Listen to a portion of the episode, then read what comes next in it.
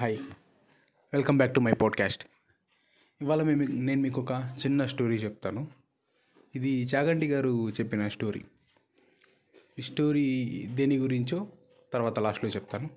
So story ఏంటంటే ఒకరోజు గురువు గారు తన శిష్యుడు ఇద్దరు అడవిలో అలా నడుచుకుంటూ వెళ్తుంటారు. ఒక ప్లేస్కి రాగానే శిష్యుడికి అక్కడ కూర్చొని ధ్యానం చేయాలనిపిస్తుంది. గురువు గారు గురువు గారు ఈ స్థలం నాకు చాలా బాగా నచ్చింది. నేను ఇక్కడ కూర్చొని ధ్యానం చేస్తుంటాను. మీరు వెళ్ళేసి రండి అంటాడు. సరే బాబు అట్లయితే నేను బయలుదేరుతాను. కానీ ఇది అడవి. ఎప్పుడు వర్షం పడుతుందో తెలీదు ఎప్పుడు ఎండ ఉంటుందో తెలీదు. కాబట్టి నాలుగు కర్రలు పాతుకొని పైన ఏమన్నా ఆకులు అవి పెట్టుకొని దాని కింద కూర్చొని ధ్యానం చేసుకో అని చెప్తాడు. సరే గురువుగారు అంటాడు. గురువుగారు వెళ్ళిపోతాడు శిష్యుడు కూర్చుంటాడు. అంతా అరేంజ్ చేసుకొని కూర్చున్న తర్వాత కొద్దిసేపటి తర్వాత ఆకలేస్తుంది. ఆకలి వేస్తే తినాలి. తినాలంటే భిక్షాటం చేసుకోవాలి. సో ఊర్లోకి వెళ్ళి అమ్మ ఏమన్నా ఉంటే పెడతారా? భిక్షాటం చేస్తాడు. వాళ్ళు భోజనం పెడతారు. ఆహారాలు పళ్ళు ఏవో ఒకటి పెడతారు. అవి వచ్చి కూర్చొని తినేస్తాడు. తినేసి మళ్ళీ ధ్యానం చేస్తాడు. ఇంకా సాయంత్రం అవుతుంది. సాయంత్రం అయింది కదా స్నానం చేయాలి. నది ఒడ్డుకి వెళ్ళి స్నానం చేస్తాడు. చేసిన తర్వాత తను వేసుకున్న గోచి తీసి మార్చుకొని కొత్త గోచి వేసుకొని కూర్చుంటాడు. కూర్చొని ధ్యానం చేసుకొని నిద్రపోతాడు. పొద్దున్న లేచి మళ్ళీ స్నానం చేయాలి కదా నది ఒడ్డుకి వెళ్ళి స్నానం చేసి గోచి మార్చుకుందామని చూస్తే ఆ గోచి ఎలకలు కొట్టేస్తుంటాయి. అయ్యో ఇప్పుడు ఎలాగా అనేసి మళ్ళీ ఊర్లోకి వెళ్ళి అమ్మ భవతి భిక్షాందేహి అలాగే ఒక గోచి అని అడుగుతాడు. వాళ్ళు అదేంటి మీరు గోచి అడగడం ఏంటి? అంటే అమ్మ ఇట్లా పాడైపోయింది ఒక గోచి కూడా ఉంటే ఇస్తారా? అంటారు. సరే అని ఆవిడ గోచి ఇస్తారు. అది తీసుకొని వచ్చి మళ్ళీ అలాగే స్నానం చేసి ఆ గోచి ఆరేసి మామూలుగా తన గోచి వేసుకొని ధ్యానం చేస్తూ ఉంటాడు. సాయంత్రం మళ్ళీ స్నానం చేసే టైంకి ఇది కూడా కొట్టేసి ఉంటుంది. మళ్ళీ వెళ్తాడు. మళ్ళీ వెళ్ళి అమ్మ గోచి కొంచెం అన్నం కానీ పళ్ళు కానీ ఏమన్నా ఉంటే అని అడుగుతాడు. అదేంటి నిన్న ఇచ్చాను కదా అంటే ఎలకలు కొట్టేశాయమ్మ అంటాడు. సరే అయితే ఓ పని చేయండి. నా దగ్గర ఒక పిల్లి ఉంది. అవి పిల్లలు పెట్టినాయి చాలా పిల్లలు. మీకు పిల్లి పిల్లని ఇస్తాను తీసుకెళ్ళండి ఇంకెలకలు ఉండవు అంటాడు. సరే అని వెళ్తాడు. తర్వాత మరుసటి రోజు మళ్ళీ వస్తాడు. వచ్చి అమ్మ భవతి భిక్షాందేహి అలాగే పిల్లికి కొంచెం పాలు అంటాడు. అదేంటి స్వామి? అంటే పిల్లిని అయితే ఇచ్చారు కానీ పిల్లికి ఆకలేస్తుంది కదమ్మా పాలు కావాలి అంటాడు. అట్లయితే ఓ పని చేయండి స్వామి మా దగ్గర కొన్ని ఆవులు ఉన్నాయి మీకు కావిస్తాను తీసుకెళ్ళండి అంటాడు. సరే అని వెళ్ళి మరుసటి రోజు మళ్ళీ వస్తాడు.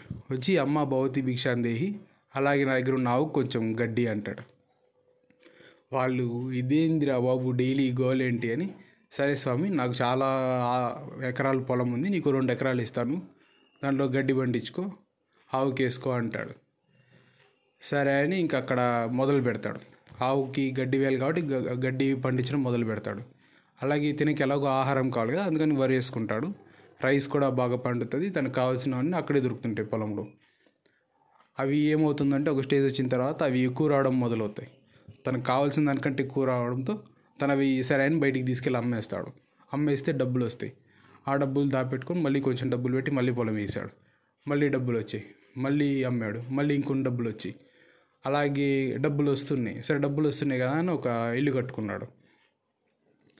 ఇంకా డబ్బులు వస్తూనే ఉన్నాయి. సరే డబ్బులు వస్తున్నాయి కానీ పొలాలు కొన్నాడు. ఇంకా డబ్బులు వస్తున్నాయి. సరే ఏం చేయాలి? ఒక్కనే కదా ఉంది. సరే పెళ్ళి చేసుకుందాం అని చెప్పి పెళ్ళి చేసుకుంటాడు. తర్వాత బాగా సరే వైఫ్ ఉంది వైఫ్ ఉంటే అయిపోతుందా? పిల్లలు వస్తారు. సో పిల్లల్ని కంటాడు. పిల్లల్ని కన్న తర్వాత పిల్లలు తను మళ్ళీ ఇంత డబ్బు ఉంది కాబట్టి ఇంటి నిండా పాలేరులు మళ్ళీ వందల ఎకరాల పొలాలు ఇంటి నిండా గోవులు అంతా ఒక రిచ్ పర్సన్ అయిపోయాడు. సరే గురుగారు మళ్ళీ అదే దారిలో రిటర్న్ వచ్చారు. రిటర్న్ వచ్చి అక్కడ దాకా వచ్చిన గురుగారు అక్కడ చూస్తే ఇదేంది? ఇక్కడేంటి? ఇల్లులేంటి? పొలాలేంటి? పనోళ్ళేంటి? ఇంటి నిండా అని ఆ ఇంటి దగ్గరికి వెళ్ళి బాబు ఇక్కడ నాకు ఒక శిష్యుడు ఉండాలి. పేరు చెప్పి మీకేమైనా తెలుసా? "ఆ, ఎందుకు తెలియదండి మా యజమాని గారే. రండి చూపిస్తాను తీసుకెళ్తాను ఇంట్లోకి తీసుకెళ్ళిన తర్వాత శిష్యుడిని చూసి గురువుగారు ఆశ్చర్యపోతాడు. అదేమిట్రా అబ్బాయి? నిన్ను కూర్చొని ధ్యానం చేయమంటే నువ్వు చేస్తున్న పని ఏంటి ఇక్కడ ఇల్లులేంటి? పిల్లలేంటి? గోలేంటి? అంటాడు.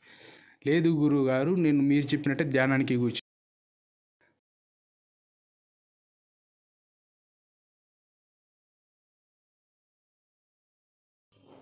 ఇక స్టోరీ పక్కన పెట్టేస్తే దీంట్లో మోరల్ ఏంటో చూసుకుందాం.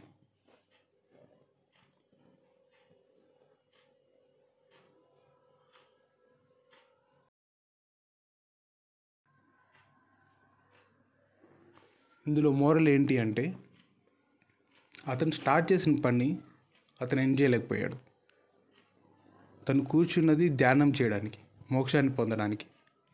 కానీ ఇలా అనవసరమైన దాని గురించి ఎక్కువ ఆలోచించి తన దారిని మార్చుకొని తనకు అవసరం లేకపోయినా వచ్చిన వాటిని ఉంచుకున్నాడు తను.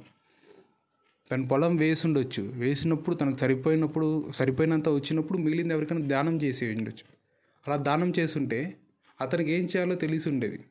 నేను ధ్యానం చేయడానికి వచ్చాను ధ్యానం చేసుకుంటాను. మిగిలింది ఎవరికన్నా ఇస్తాను నా ఆహారం వరకు నేను పెట్టుకుంటాను. అలా కాకుండా ఎప్పుడైతే ఆ లాభోపేక్షతో అలా మనీ వస్తున్నాయి వచ్చినవన్నీ దాపెట్టుకుంటూ దాపెట్టుకుంటూ వెళ్ళిపోయాడో అతని దారి మారిపోయింది. అతను చేయాలనుకున్న దారి వేరు అతను ఇప్పుడున్న దారి వేరు. ఎంత పెద్ద అయిన తర్వాత అయ్యో గురుగారు ఇంకేముంది? పిల్లలు కూడా పెద్దోళ్ళు అయిపోయారు అంతా నాకు ఇంకేం పని లేదు. నేను ఇప్పుడు చేస్తాను ధ్యానం అంటే నువ్వు ఎన్ని రోజులు ఉంటావో తెలియదు నువ్వేం చేస్తావో తెలియదు ఆ ఏజ్లో. కాబట్టి ఫస్ట్ నుంచి ఫోకస్డ్గా మనం ఏం చేయాలనుకుంటున్నాం? దాని మీదే ఫోకస్ పెట్టాలి. బయట చాలా విషయాలు ఉంటాయి. ప్రపంచంలో మనల్ని అట్రాక్ట్ చేయడానికి అరే అదేంటి వాళ్ళ లైఫ్ అలా ఉంది వీళ్ళ లైఫ్ ఇలా ఉంది? వాళ్ళ గురించి కాదు.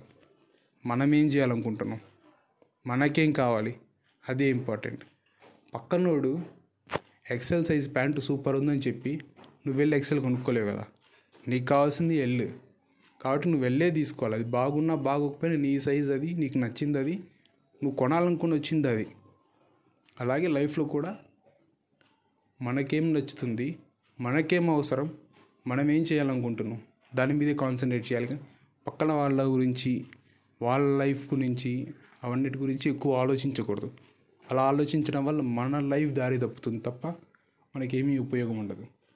సో ఇది వాళ్ళ చిన్న స్టోరీ. అండ్ మధ్య మధ్యలో కొన్ని లేమ్ ఎగ్జాంపుల్స్ కూడా చెప్పాను. సారీ ఏమనుకోకండి. So this is my podcast and మరిన్ని పాడ్కాస్ట్ కోసం అండ్ ఫాలో అవ్వండి. Thank you so much